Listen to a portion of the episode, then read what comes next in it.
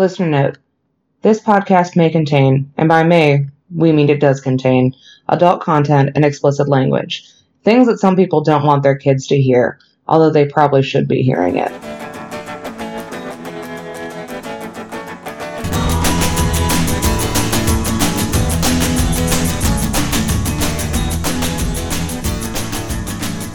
Hi, this is Jenny. And I'm Elizabeth. And this is Whisker Biscuits and Gravy, our second episode. Jenny, what are we talking about today? All right, so today we're going to be talking about gynecologists and mostly your yearly women exam. Um, but first, I want to talk about something that's been in the news recently. Um, it seems like there's always some something new in the news that has to do with women's reproductive health, and most of the time, it's not, in my opinion, good news.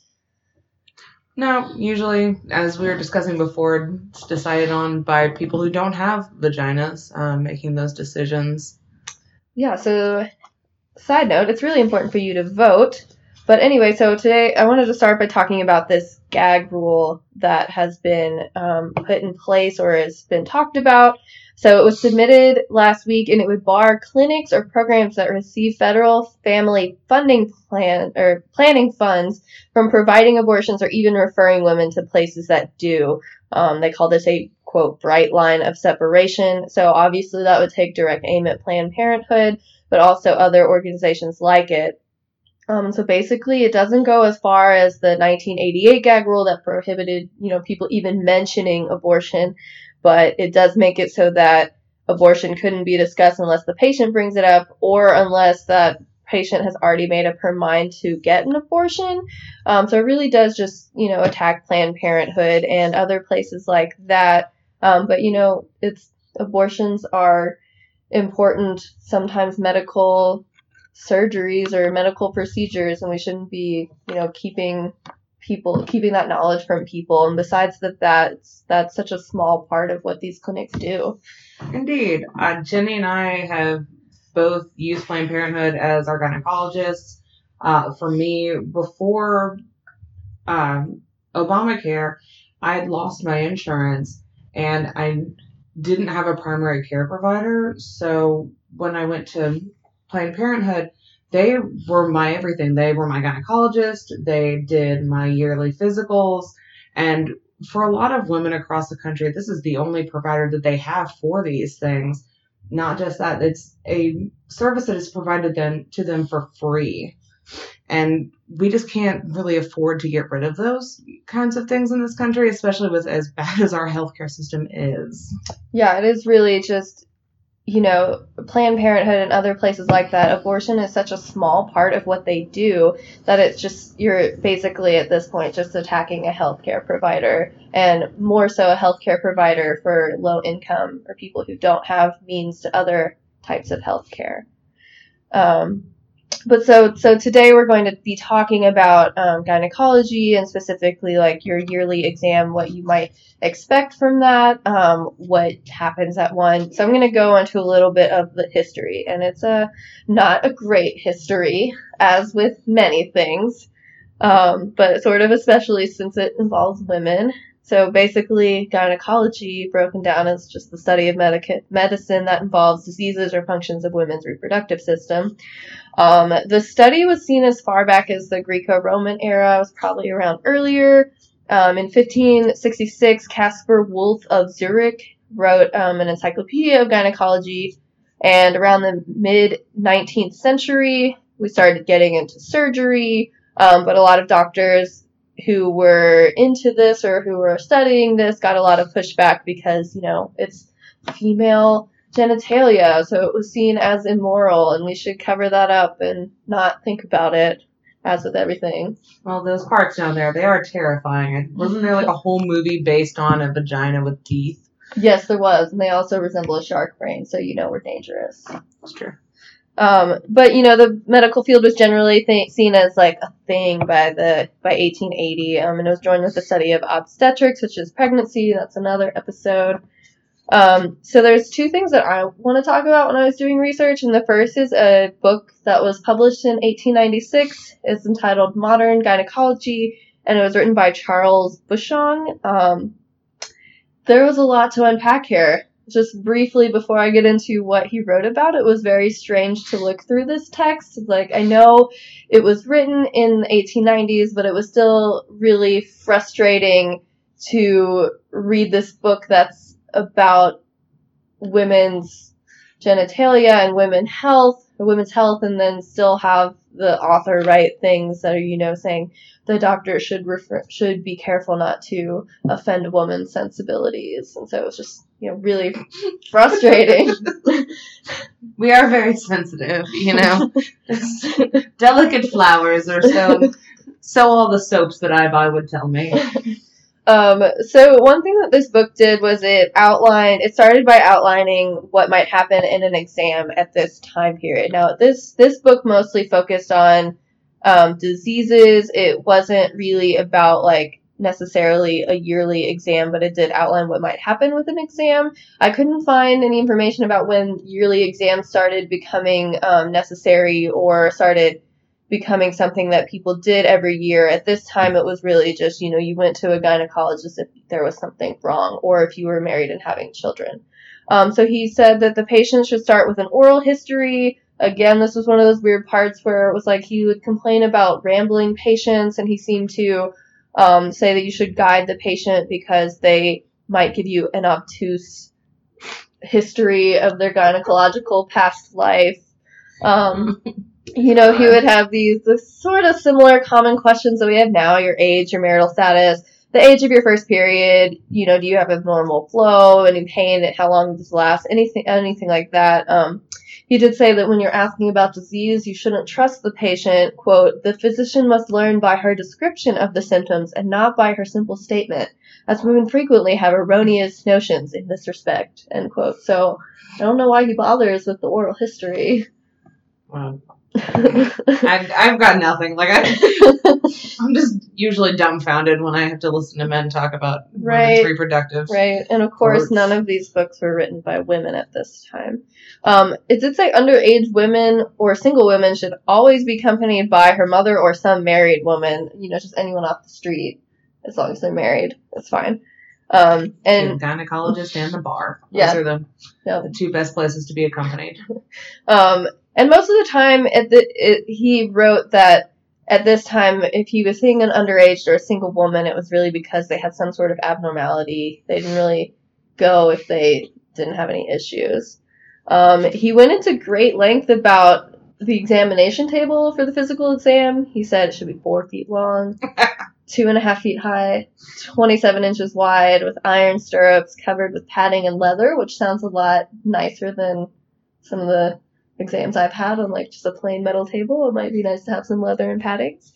Um, the weirdest thing to me was like he said that a sheet should cover the patient at all times. And it was like literally there was an illustration that showed a sheet covering everything, like legs wrapped up, everything except for the examination area. It was like this weird curtain. I know it's cold in those exam rooms, but that just seems unnecessary. Yeah, I mean he's already seeing like the the important part that most people want to cover, so I don't think your legs are going to offend him. Um, he described three positions: the dorsal position, which is the one you're probably familiar with, lying down with your legs apart, um, you know, your heels by your butt or in stirrups. There's the Sims position, which is where you're laying on your side and your chin is your knees are up by your chin. It's kind of like the fetal position. Um, he said that the organs in this position are, quote, more difficult to reach, but uh, somehow it's better for vaginal operations. I don't know how, I'm not a gynecologist, but that seems weird. Um, the last position was the genupectoral position, which is basically the best way to describe it is butt up, head down. Uh, and then, quote, he said that this is convenient when it is desired to pack the vagina very tightly with tampons. Which, why? Just why? One, one will do you. oh, yeah, I'm done. That, that sounds painful. Um, he described an external exam, which is, you know, just basically looking for any type of abnormalities or parasites, you know, the usual. He basically, in not so many he basically wrote in more words, you'll know something is wrong.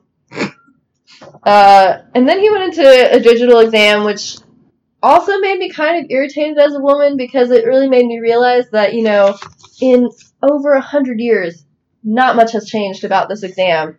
He went into a lot of detail about, you know, hand, like basically, they, it's basically just hands, feeling around in there with your hands.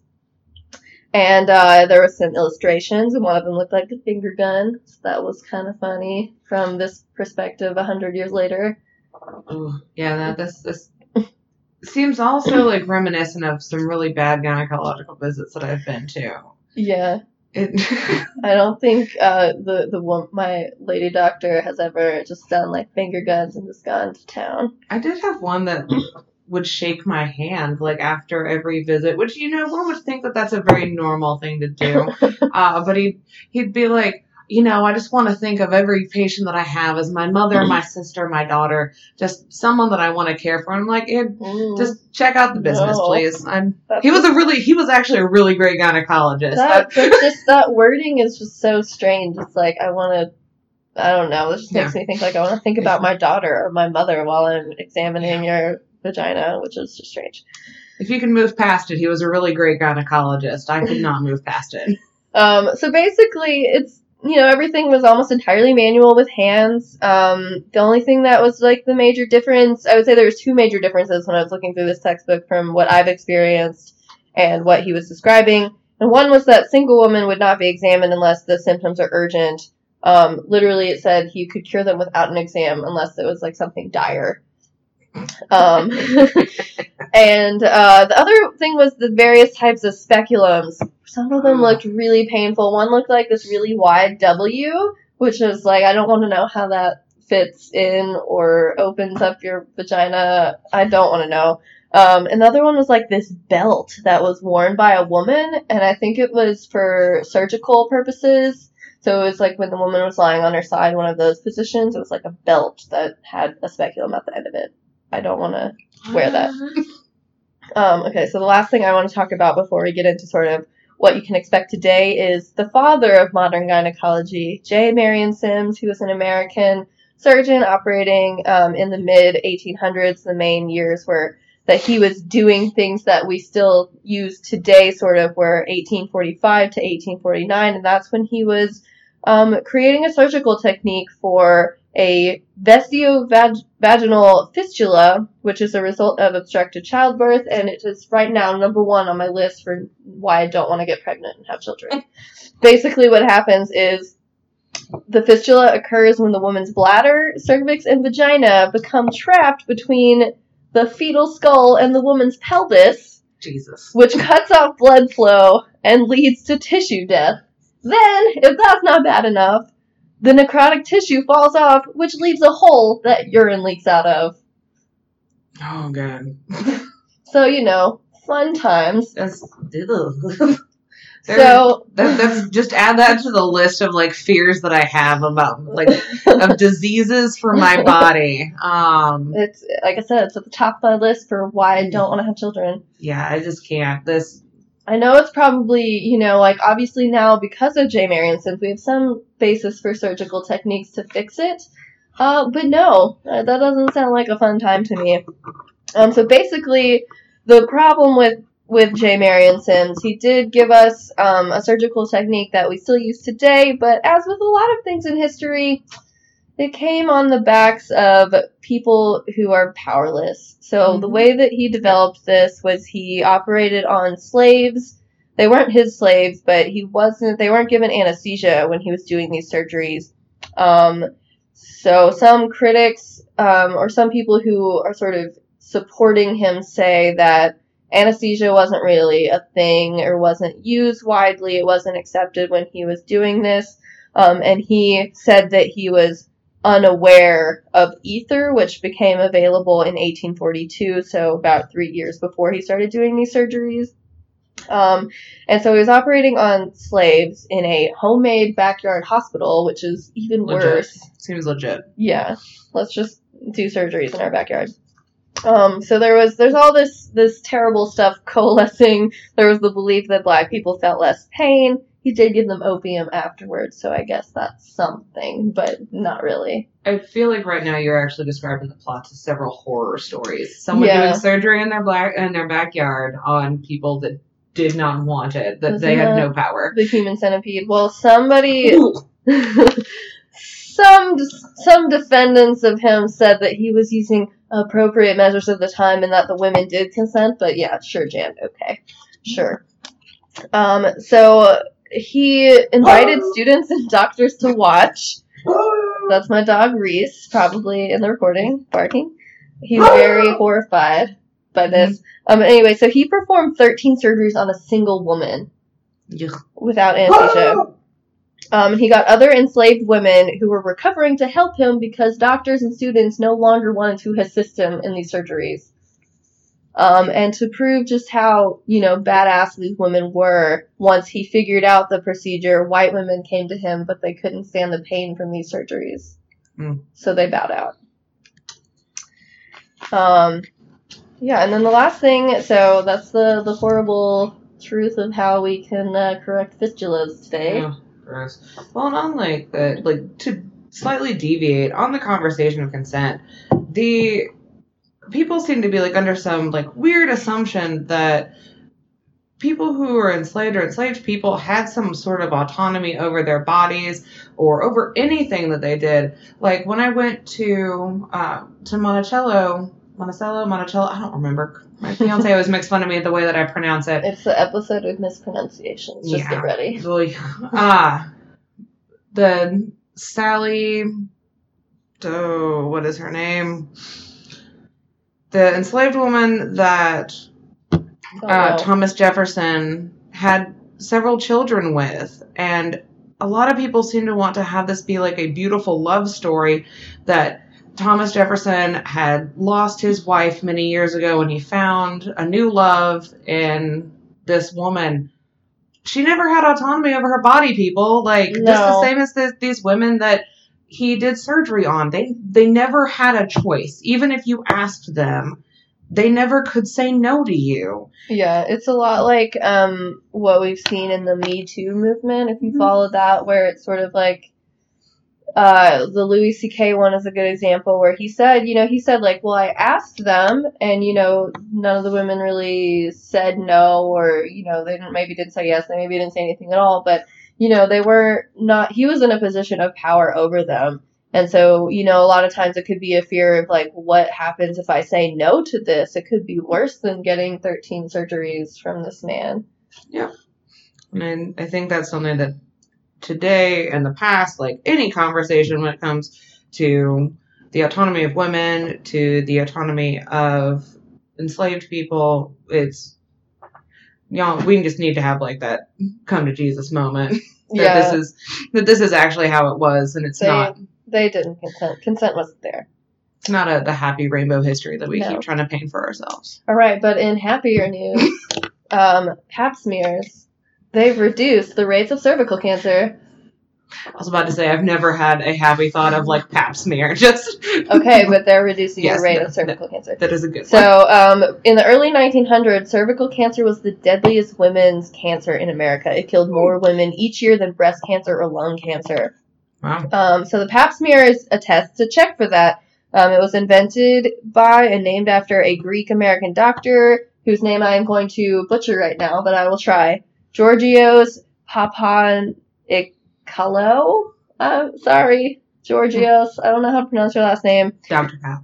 uh, Dr. Paps. So uh, he started his research in 1923, and he actually um, found that uterine cancer could be diagnosed by a vaginal smear in 1928, but it wasn't really recognized as um, or done as a thing until 1943 when he published um, a paper with Herbert Frederick Traut um, called "The Diagnosis of Uterine Cancer by the Vaginal Smear." So they were very good at titling.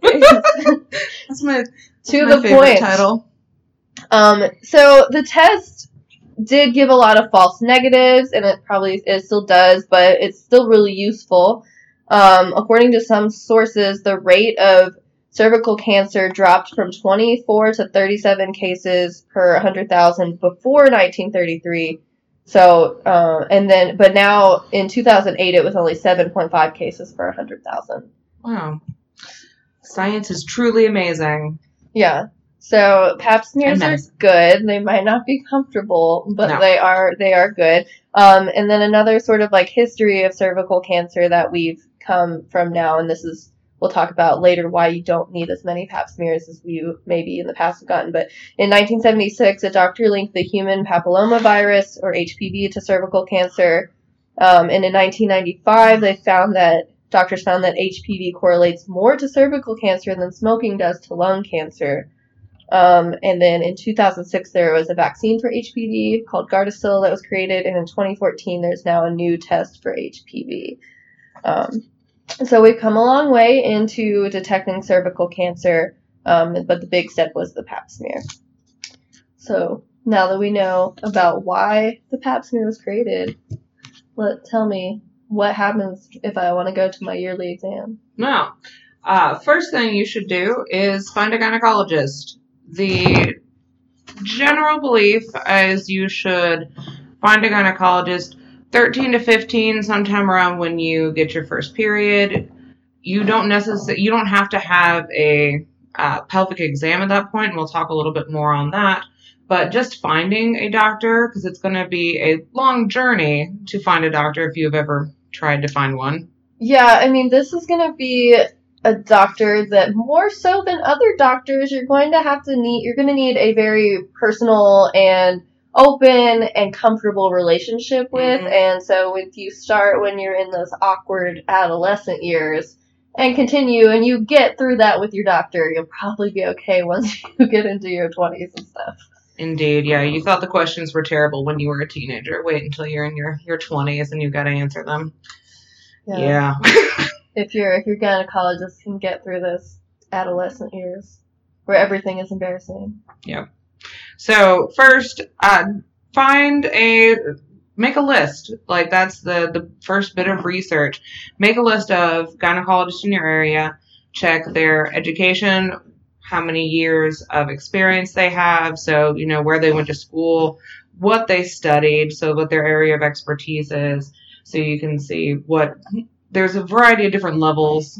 I guess levels is not the right word. It's not a you know video game where you level up. I think it is. That's been my experience personally. I'm on level 36. Yeah.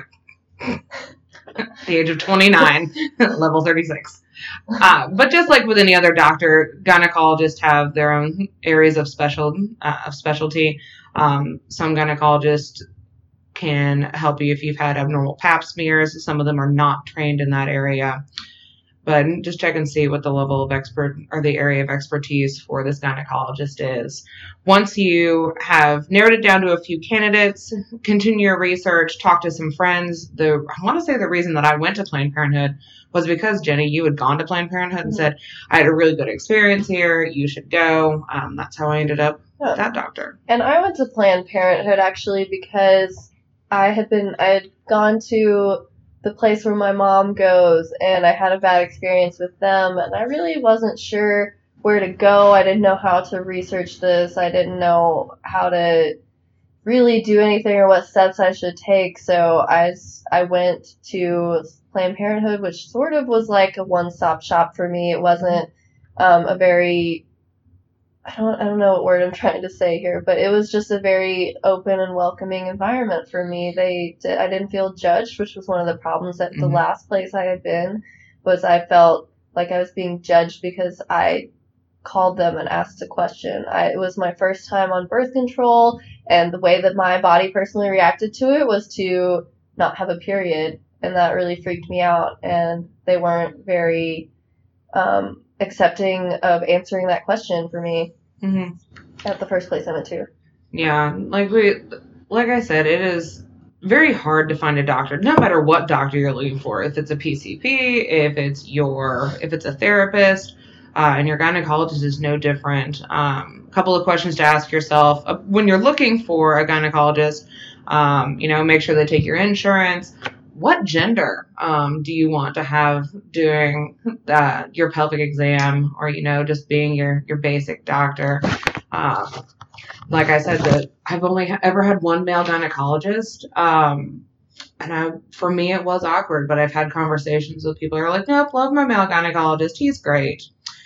I've only had women. But it's Yeah. really just a personal preference. Indeed, like I said, it's it's all up to to what you want, to what you are looking for. Um, once you found, you know, your short list, go talk to people, kind of look for references on actual experiences, and then finally make a make an appointment. Go visit these doctors, kind of interview them, essentially like a job interview that like you're hiring them to be your doctor. Um, and I think one thing that I wish I had known when I was younger was just because you've made an appointment doesn't mean you have to stick with them. Just because they have all your information doesn't mean that you've got to stay there and you're trapped in their system. Like if you don't like that doctor, just leave. It's It's- fine. It's not the Hotel California. um, so you said like a job interview. So when I'm questioning them, I should, you know, say like, what are your, what's your biggest weakness? Where do you see yourself in five years? Where do you see our relationship in five years? What? How's that going to go? Um. Yep. Pretty much. Pretty much. Uh. But yeah, when you go in, uh, just kind of have conversation with them, figure out what some of their beliefs are. Like, I, Jenny and I are both particularly liberal women, um, and I don't think I could go to a more conservative doctor. Uh, I appreciate that my gynecologist doesn't keep pestering me and going, Oh, you're getting so old. When are you going to have kids? Like every other person that I know that keeps poking me about when am I having children. yeah, it's, a, it's been a lost cause with me for a lot of people. They know I'm not going to have kids. Yeah. But yeah, once you've, once you've had a few, interv- uh, had a few meetings with them, kind of figure out which one you want to choose. And like I said, if, you know, just like with any other candidate, if you have this meeting, you set up your, go to your first exam and you're like, nope, you are not who I thought you were, you can always leave. You can always go find a different gynecologist and that is perfectly fine. You don't need to hire them. You don't have to hire the first candidate who comes to your office and has a resume straight out of college. My fiance and I actually have like debates back and forth on what uh, what level of expertise is better for a doctor. Uh, his personal belief and kind of what I believe too. Um, newer doctors, I, I've kind of enjoyed ones that have graduated more recently because They're more on top of the research. they've you know just more recently been out of school they have the newest techniques and kind of while they may not have as much experience as another doctor sometimes it also just means that they're not as set in their ways. So just take take everything with a little grain of salt. Like i said figure go and interview people kind of talk to them figure out who you think will do the best job. And like i said if you we all make mistakes if you've decided that this is not the doc- i almost said vet jesus we're we're not animals. this is not Don't go to a veterinarian. no Even if you feel the most comfortable with your veterinarian, Yeah. don't don't do that. don't that isn't that would definitely be one of those cold tables like the cold metal table um but yeah if if you decide that this is not the one for you then you can just go go to the person the second person on your list and keep going. I know it's hard um and i know that like i'm stressing on on this point but i again one of the things that i wish i had known when i was younger was you're not trapped with them. You don't have to stick around just because you don't want because you feel like you've invested all this time in it. It's not worth it All right. So when I find the doctor who is right for me, there's no Tinder service for this, right? I can't just. you can't just swipe All right. So I actually have to like go meet them in person and stuff. There probably actually we should look into that. There probably is an and not specifically Tinder, but there there probably is an app too. What was that called? Like Ginder, Ginder. That's too close to Grindr. All right. Anyway, so when I find the one, what happens when I go for my yearly exam? Your yearly exam, uh, they're gonna ask you the basic doctor questions, you know, or do the the basic checkups, um, weight, height, ask you what medications you're on, um, from probably oh god, how old was I? Like the age of twelve and on. Every time I've gone into a doctor's office, I've had to pee in a cup. Um, Step on a scale. Step on a scale, pee on a cup. Could you possibly be pregnant? Uh, those kinds Yep. of questions. Uh, so with I'm not sure. I did do a symptom search on WebMD, yeah, and it did say that it was a possibility. yeah, I'm a virgin, but you know, I I have some wrist pain. yeah Could be pregnant. could be pregnant. I have cancer or I'm pregnant. Either one of those is a possibility. So they do your your usual um, kind of thing, measure your blood pressure and all that. Uh, as I said, they're going to ask you some questions, uh, your medical history. Uh, they ask you, do you take any drugs? Do you drink? Do you smoke? Uh, and I know that these are embarrassing questions, but it is always important to be honest. They're Sorry. not they're not judging you. They really just as with any doctor, they just need to know so that they have the correct information. They know what things they might need to screen for or look for. Indeed, if you don't give them an accurate medical history, then they cannot treat you properly. Uh, so they'll ask you, like I said, those kind of questions. Um, so with that, make sure, if especially if you're underage, that you have someone with you that you can tr- that you trust. Um, and if you are not comfortable having your parent in the room, uh, bring somebody else with you. I know some doctors won't see, can't or won't see people under 18, um, as they aren't legally allowed to sign their own paperwork. That being said, you know, you can always ask your parent to step outside, which could also be a more uncomfortable question, um, or a more uncomfortable thing to talk to you, with your parent about, but Right. But you should if you really do want to just talk to the doctor alone, you should be able to do that without a parent or guardian present. Indeed, you have that right. Um, so answer answer all those questions. Uh, then depending on where you are, you know, you don't have to have where you are in your life. Um, you don't have to have a. Uh, What if I'm living in a van down by the river? What do they do then? it depends on what symptoms you're having. Uh, if you are. How long has been living? yeah, how long, how long have you been? Is living in the van a symptom of whatever is going on No, with your a, vagina? a bad plagiarism of an SNL joke. Um, I'm really up on pop culture. Is SNL pop culture again? Am I? I don't know. It was like a Chris Farley joke from the 90s. Nope, definitely not. Yeah. Anyway, uh, you. There's a difference between Pap smear and a pelvic exam. Uh, a pelvic exam, they will give you if you have some sort of um, abdominal pain or an abnormal discharge, something of that nature, and vaginas are weird. They discharge. I can't tell sometimes what's abnormal and what is Uh, it's- correct. it's 2018 and nobody knows what's going on down there. God bless. Uh, but if you have, you know, some abdominal pain, uh, they'll give you a, uh, a pelvic exam. The word escaped me for a moment. Or Uh, raspberry one. Yeah, they'll give you a raspberry exam. The pelvic exam, you are laying on your back. We were talking about this earlier. Uh, what what The Position was the that? dorsal position. Mm, the like dorsal. a dolphin. good old dorsal position? Ah. I don't know why that makes me think of a dolphin. They have they dorsal dorsal fins? fins. Yeah, I was like, don't they have a dorsal fin? Ah.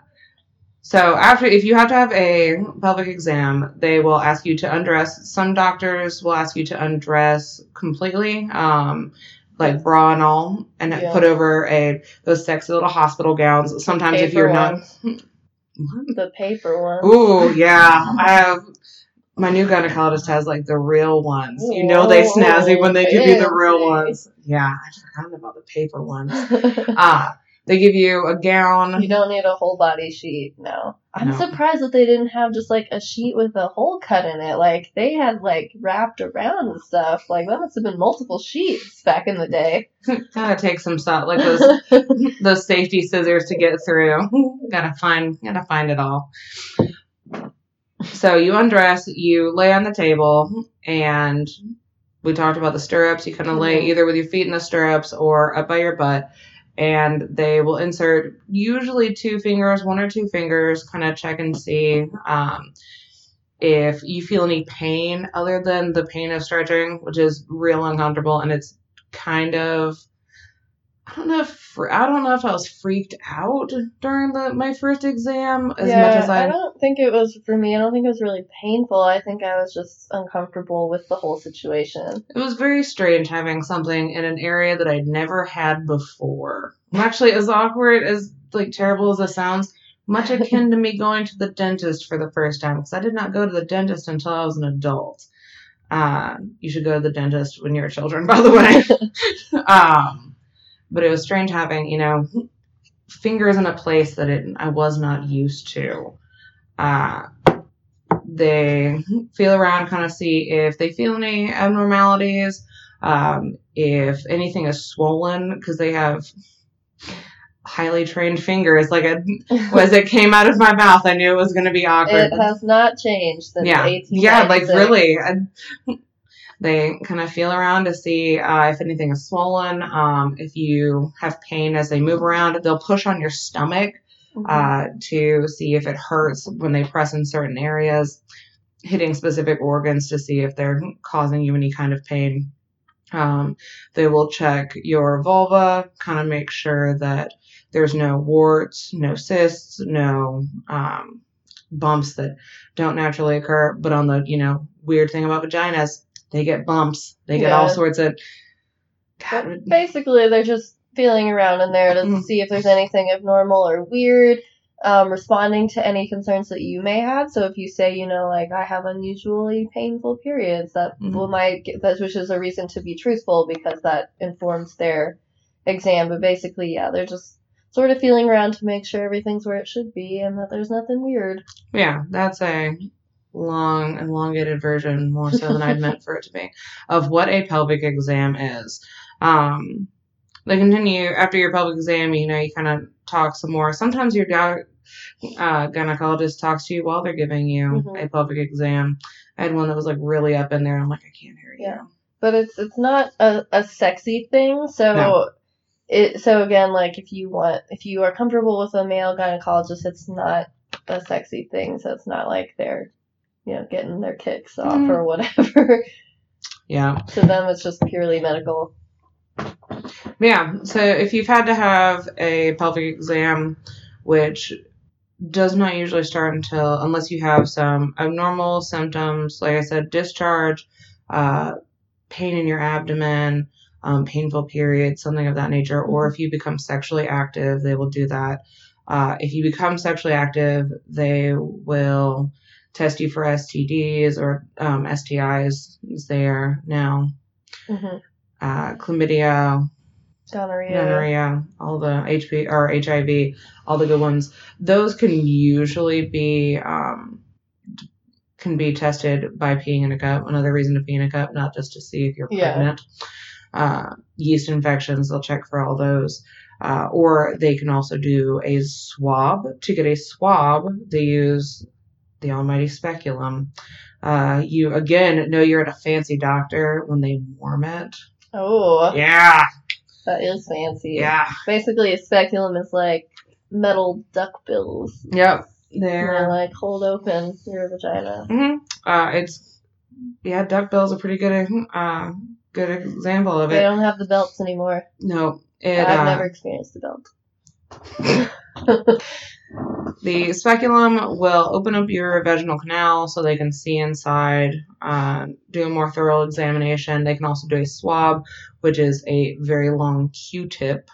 Um, that one's uh, the Q-tip is just a swab. Okay. A Pap smear uh, is with the terrifying plastic brush. Ooh, With um, have you seen them recently? not recently. Yeah, like they I forget what They're advanced now. Yeah, I don't even remember what it looked like before actually. I don't, But I don't it- think they ever showed it to me before they did it. Uh, but it's a, a terrifying looking plastic uh yeah, sorry, we'll go back to pap smears in a second. But yeah, the, to do a swab, uh, giant Q-tip, they do a quick swab. You can kind of feel the pressure of it, but it doesn't hurt um, when they take the speculum out. Speculums can also be plastic. I personally don't like the plastic ones because they make, uh, with the metal ones, you can kind of like s- gently screw it open. Um, and not that like the, the plastic speculum hurts any more or is any more uncomfortable or hurts more than the metal one. But the plastic ones, they make a terrifying click noise. Ooh. Yeah. Inside your crotch. So we'll do that. Uh, have a conversation with your doctor when they figure out the findings of any of those tests. You ask any questions that you might have, concerns um, about uh, what's going on with your body. Yeah, anything. Just the same as any other doctor visit. So, If so we know what a pap smear, like why it is, but how do they do that, and what happens if it comes back abnormal or weird. Uh, pap smears, the what is the uh, the acronym now? Most doctors, I'll just go with that. Most doctors will say uh, age 21, go get your 1st pap Mhm. smear, even if you were sexually active before that. Yeah. Uh, they recommended age 21 to get your Yeah. first pap smear. the American College of Obstetrics and Gynecology. Thank you. Uh, this is a much longer name than I could remember tonight. The. ACOG in the house. Okay, moving on. You're in the same. You're in the dorsal position with the speculum again. Uh, this time they're going to, uh, if they are doing a Pap smear, uh, it is to check your cervix Mhm. for any sort of abnormalities. They have what looks like a paintbrush with a plastic tip on the end with some different like. It looks like uh the the the, the and I can remember what A they're called. No, there's no syringe. Jesus. oh no. um, the bristles, that's the word I'm looking for. The Bristles. like have been essentially the plastic bristles have been cut to different levels so that they can Oh, okay. scrape along your cervix. Um, and again, it is not particularly, it was not painful for me. It was more uncomfortable, but I do know it is painful to some women um, so that they can get some cells off of your Yeah. cervix. It's sort of like those toothbrushes with different levels of bristles, so Yeah. you can get more off. Pretty much. Because if it was all the same length, then it might not scrape as much stuff off. Yep, pretty much. Uh, then they will send that out for testing. If you have an abnormal pap smear, it is because uh, they have found cells that could be cancerous. Um, they will do a biopsy, which is called a colposcopy. I'm not really good at pronouncing that word. Colposcopy. Colposcopy. But that's actually a, a the visual exam um, with a microscope.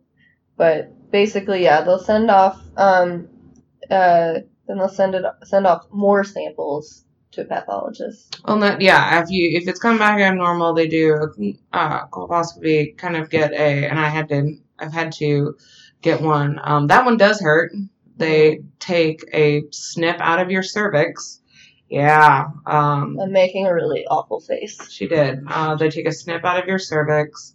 Um, kind of the the doctor that I used had um, essentially the same kind of thing that they do is it uses it for a dermal um, kind of a dermal piercing. They punch a hole out, um, take a little bit off of it. Yeah, it's really painful. That sounds like the worst. They shove some what looks like coffee grounds up your crotch. It is not coffee grounds, but they um, Are you So- sure that you went to go see like an actual gynecologist? Yeah, this happened at more than one gynecologist, including Okay. Planned Parenthood. So, Okay. uh, they shove that up there so that it'll help stop the bleeding. Um, and they will go on for further tests from there, and it'll tell you whether or not uh, it's cancerous or, uh, for the most part, if it should, you will just heal on your own. Um, if like you have an abnormal Pap smear, it is usually um, gone within the next couple of years. But um, if not, then they will tell you if it, it turns out to be cancerous. They will tell you where to go on from there. Yep. Um, and so some other things that you might be wondering about. So um, mammograms. You don't typically need to get a mammogram unless you're over the age of 40. Um, other than that, you just get a manual Woo! Breast exam. There's Yeah. I totally forgot. I totally forgot to say that. Like that's one of the little things that you got to do. No, a- they, they do like you. They put list. you have to like put your arm above your Yeah. head and they like feel around for bumps. we got so into talking about the exciting world of Pap smears and cervical Um, exams. yeah, do a and breast so, exam uh. Uh, You uh, other things to note is sort of like or other questions you might have are you know um, do women still need a yearly exam after menopause? Yep. They do. Um, so cancer risks do increase with age, and as we've already discussed, the Pap smears detect cancer. Um, however, with the with like Pap smears and now the HPV tests combined, older women typically only need them every five years. Um, and if you're over 65, you may not need them at all if your last three tests were negative. But again, um, and even if you're not going through menopause, and even if it's not um, on your year to get a pap smear, because now the ACOG recommends getting um, pap smears every three years, um, you should still go for your yearly exam because it's just a good time to talk about um, changes with your body. It's also important if you get a birth control pill re- prescription, that's where you get it renewed. They will check your uh, birth control can sometimes cause higher blood pressure in some women. So they will check your blood pressure to make sure Mhm. that it is within a reasonable um, range for you to safely take birth control. All right. Have we? Is there anything else we need to cover before we get to our burning question? I don't think so. I think we talked about, you know, what what'll happen at your exam, Mhm. some questions to ask. All right. So our burning question. So we have talked about pap smears, what they are, how you do it. Um, so as I said just a few seconds ago, the ACOG recommends um, in a 2014 study they published they recommend that you know the yearly exam pelvic exam pap smears um, in healthy or low risk women cause more harm than good. They said that the exam may cause distress. It often produces no new results per year and may even lead to unnecessary surgeries. And again, so their recommendation now is to get it every have a pap smear or pelvic exam every three years if you are healthy or low risk. So this applies only to the low risk women. If you have anything abnormal or any concerns, you should definitely ask to get a pap smear. Um, it's always okay, even if it's your off year. If you just you know have some feeling or you really just think something's wrong, you should um, ask to get one. Um, any other burning questions that we had? Uh, no, it did just occur. I was just thinking on, uh, we talked about getting tested for STIs. Mm-hmm. Uh, just a reminder if you are sexually active and you have a new partner, it is important to get a uh, STI test every six months. Uh, for some people would say every six months for a year. I say a couple of years because it can take two years to get uh, for symptoms to actually show up for certain S- STIs. And also, some STIs in women, you don't have any symptoms, Yeah. like physical symptoms that you know about. Can't say chlamydia. Chlamydia doesn't show any sort of uh, symptom, external symptoms for women. Uh, but yeah, so if you if you are sexually active with a new partner um, or change partners, or you frequently have sex with multiple partners, uh, be sure to get tested. Be sure to have candid conversations with the people you're having sex with um, about any diseases that you have or possible diseases. I think all of our dogs barking uh, outside of outside this room is a sign that it's time to go. Yeah, so I, I hope you found this informative. I hope you enjoyed our dogs barking. Follow us on Facebook. Send us any questions to what's our email address, Jenny? whiskerbiscuitsgravy at gmail.com because somebody took whisker biscuits and gravy. Which is rude. Rude. Just rude of them. And be sure to listen to us wherever you listen to your podcast, as long as it's on iTunes. Or Google Music. Still working on Spotify. One day Spotify. One day you'll love